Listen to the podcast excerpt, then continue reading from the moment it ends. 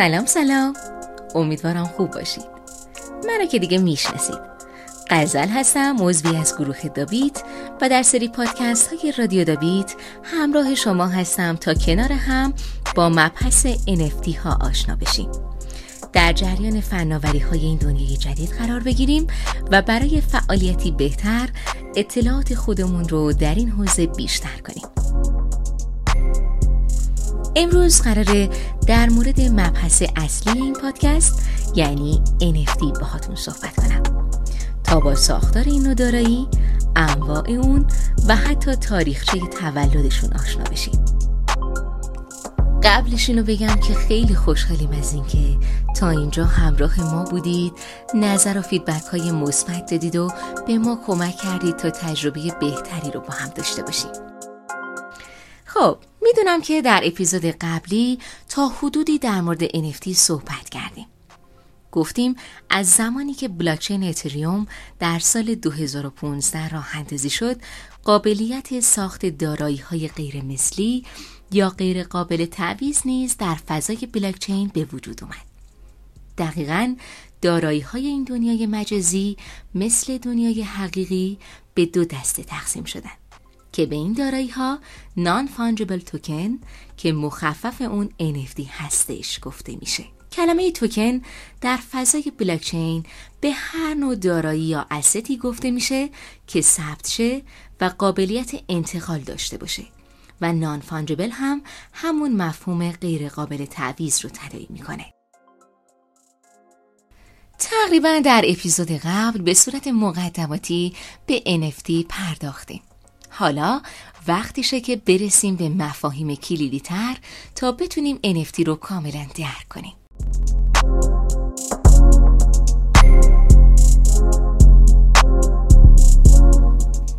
اگر ما ادعا داریم که بلاکچین فناوری هستش که باعث میشه همه چیز هوشمندتر غیر متمرکزتر و سریعتر عمل کنه پس خیلی از فرایندها باید شکلشون عوض بشه.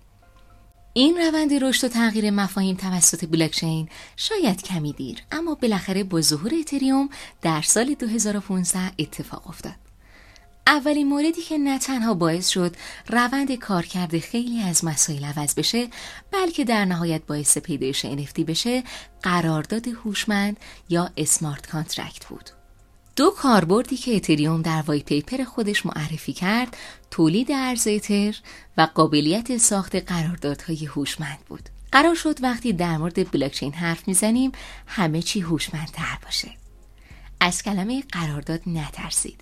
چون می‌دونم وقتی کلمه قرارداد به گوشتون می‌خوره به قراردادهای پیچیده که بدون حضور وکیل شاید قادر نباشیم به درستی قوانین رو متوجه بشیم فکر کنید. اما تعریف خود کلمه قرارداد به معنای توافق بین دو طرف هستش. که این توافق می‌تونه با شروط مختلف همراه باشه. اما باز هم عقد یک قرارداد نیازمند یک طرف سوم و واسطه هستش که راستی و صحت قرارداد رو تایید و تضمین بکنه. اما این روند در بلاکچین هوشمندتر و کاملا متفاوت تر انجام میشه. بذارید با یک مثال کوچولو موضوع رو شرح بدم براتون. یک سازمان تازه کار رو تصور بکنید که برای شروع کار نیاز به جذب سرمایه داره. با سرمایه گذاران مختلف قراردادی میبنده تا سرمایه اونها رو وارد کسب و کار خودش بکنه. اما با وجود این تعهد این سازمان شکست می‌خوره و مدیر سازمان بعد از ورشکسته شدن قادر به پرداخت سرمایه اولیه سرمایه گذاران نیست. اما یه لحظه تصور کنید که این مدیر سازمان یک قرارداد دیجیتالی و خودکار رو امضا بکنه که به صورت خودکار در زمان موعود هزینه و سرمایه سرمایه گذاران رو باز بگردونه. یعنی تمام فرایندها به صورت اتوماتیک و دیجیتال انجام بشه. این دقیقا تعریف یک قرارداد هوشمنده.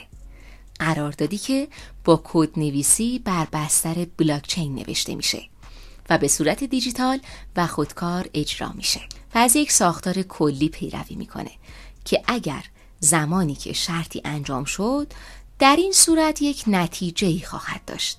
if then شرطی است که مشابه یک کاتالیزور قرارداد رو فعال می‌سازه و نتیجه اون رو اجرا می‌کنه. مثلا اگر یک اتریوم به حساب ایکس واریز بشه در اون صورت مالکیت خونه به واریز کننده منتقل میشه. با وجود چنین قابلیتی در بلاکچین هر نوع دقت کنید هر نوع قراردادی به منظور ساخت یک خدمات می‌تونه ثبت بشه افرادی که یک ایده و توانایی دارند اما قادر به برنامه نویسی نیستند با استفاده از قراردادهای هوشمند می‌تونن خیلی راحت ایده خودشون رو به حقیقت تبدیل کنند با وجود smart contract برنامه ها صرافی ها و دارایی های جدیدی در بلاکچین خلق شدند یعنی با وجود این قابلیت دیگه فقط در بلاکچین ارزها نبودند انواع دارایی ها و ساختارهایی تولید شدند که تمام اساس اونها قرارداد هوشمند یا smart contract بودند. از جمله دارایی هایی که مد نظر ما هستش. یعنی دارایی ها و توکن های غیر قابل تعویض تمامی اطلاعات یک NFT اعم از تولید کننده زمان دقیق تولید، ویژگی ها، شرایط و قابلیت های مختلفی که داره در قرارداد هوشمند لحاظ میشن. یعنی برای تولید توکن هایی که ویژگی های منحصر به فردی دارند نیازمند چنین فناوری هستیم که تمام اطلاعات رو در اون ثبت بکنیم و فرایندها به صورت خودکار انجام بشن. خلاصه که این ساختار NFT فکر کنم بهتر دیگه برسیم به اینکه اصلا NFT ها چی هستن و چی می‌تونن باشن.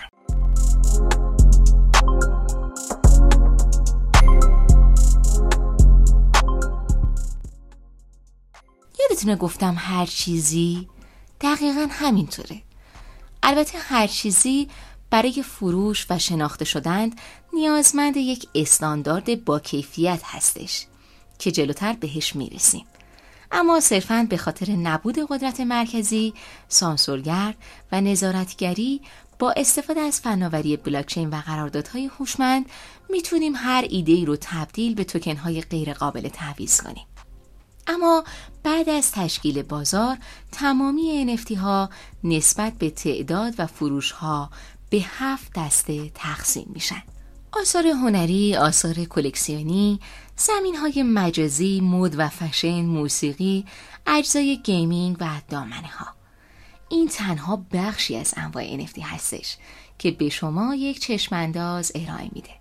اما صرفا تمام NFT ها جزو این دسته ها قرار نمی گیرن و خلاقیت در این فضا هیچ محدودیتی نداره.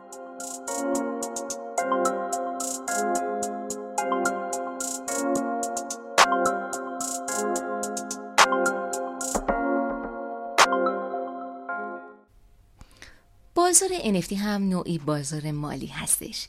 چرا که زیر مجموعه بازار کریپتو ساخته شده. فقط نوع دارایی، نوع ارتباط و فروش خب قاعدتا متفاوته. اما به هر حال یک بازار مالی هستش. چرا که تعریف اصلی بازار مالی میشه هر بازاری که در اون معامله دارایی ها صورت می‌گیره.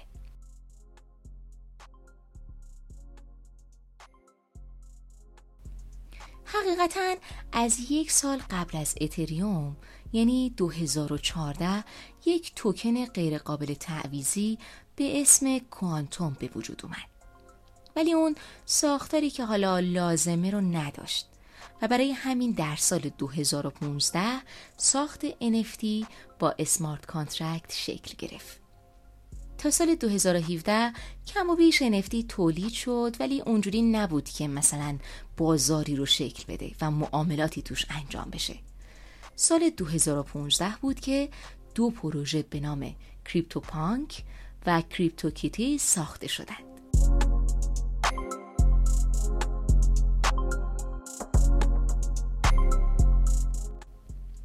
پروژه با قیمت های بسیار کم و یا حتی رایگان برای فروش در پلتفرمی به نام اوپنسی برای فروش گذاشته شدند. بماند که حالا کریپتو پانک بعدا حتی به قیمت های چند میلیون دلاری هم به فروش رسید. این پروژه عکسی از علمان های پیکسلی داشت که ظاهرهای متفاوتی داشتند و چون شخصیت های مختلفی رو نشون می‌دادند مناسب عکس پروفایل بودند خلاصه افرادی که در فضای بلاکچین و رمزارز فعالیت می‌کردند متوجه این نوع دارایی های شدن و از اینجا بود که با عوض کردن پروفایل های توییتر و اکانت های سوشیالشون به این نفتی ها به نوعی اینو نشون دادن که در کریپتو فعالیت می‌کنن. کم کم از اینجا بود که NFT های بیشتری شکل گرفتند. اما باز هم همه گیر نشده بودند و تنها تعداد محدودی از اونها خبر داشتند.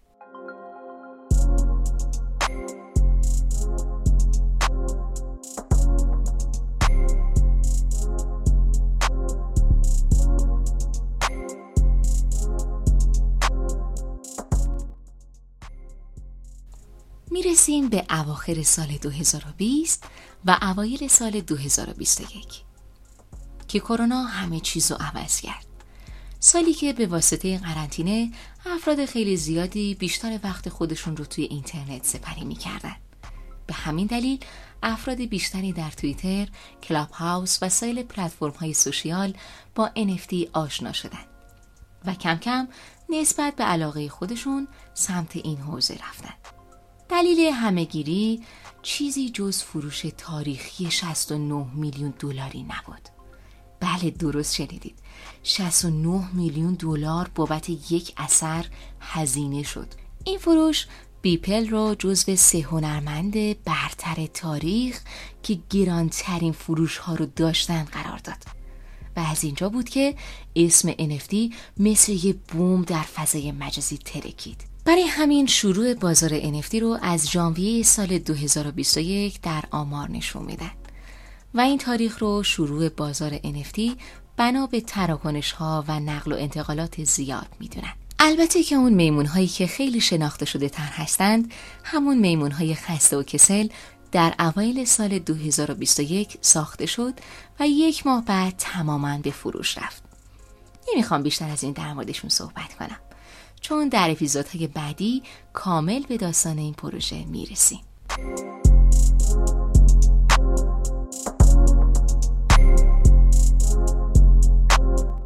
حالا رسیدیم به آخر این اپیزود و در طی این چند دقیقه با هم در مورد ساختار اصلی NFT، انواع NFT و در مورد تاریخچه کوتاهی از نحوه شکلگیری این بازار صحبت کردیم. اینکه تا اینجا مفاهیم پایه و اساسی رو با هم طی کردیم یعنی شما پله پله یک درک کاملی از نحوه شکلگیری و ساختار این دارایی های منحصر به فرد پیدا کردید در اپیزود بعدی در مورد سوالی که مطمئنم توی ذهنتون شکل گرفته صحبت می‌کنیم اصلا چرا؟ چرا باید میلیون ها دلار بابت یک عکس دیجیتالی یا یک دارایی که اصلا وجود خارجی نداره هزینه بشه. این دارایی ها اصلا چرا به وجود اومدن؟ چه مزیتی دارن؟ خب بازار هنری که بود از قبل هم. بله در مورد این مسائل قرار صحبت کنیم و بهتون بگیم چرا اصلا انقدر توصیه می‌کنیم بهتون که وارد این دنیا بشید و ازش استفاده بکنید. خب خب مرسی که همیشه همراه ما هستید و اگر هر نظری در مورد این پادکست دارید اون رو از ما دریغ نکنید. کامنت بذارید برامون و نظرتون رو برای ما بنویسید. بیشتر از هر چیزی به فیدبک شما برای جلو بردن این پادکست نیاز داریم. در اینستاگرام، توییتر و حتی تلگرام با نام NFT داوید می‌تونید ما رو پیدا کنید و دنبالمون کنید. تا اپیزود بعد خدافز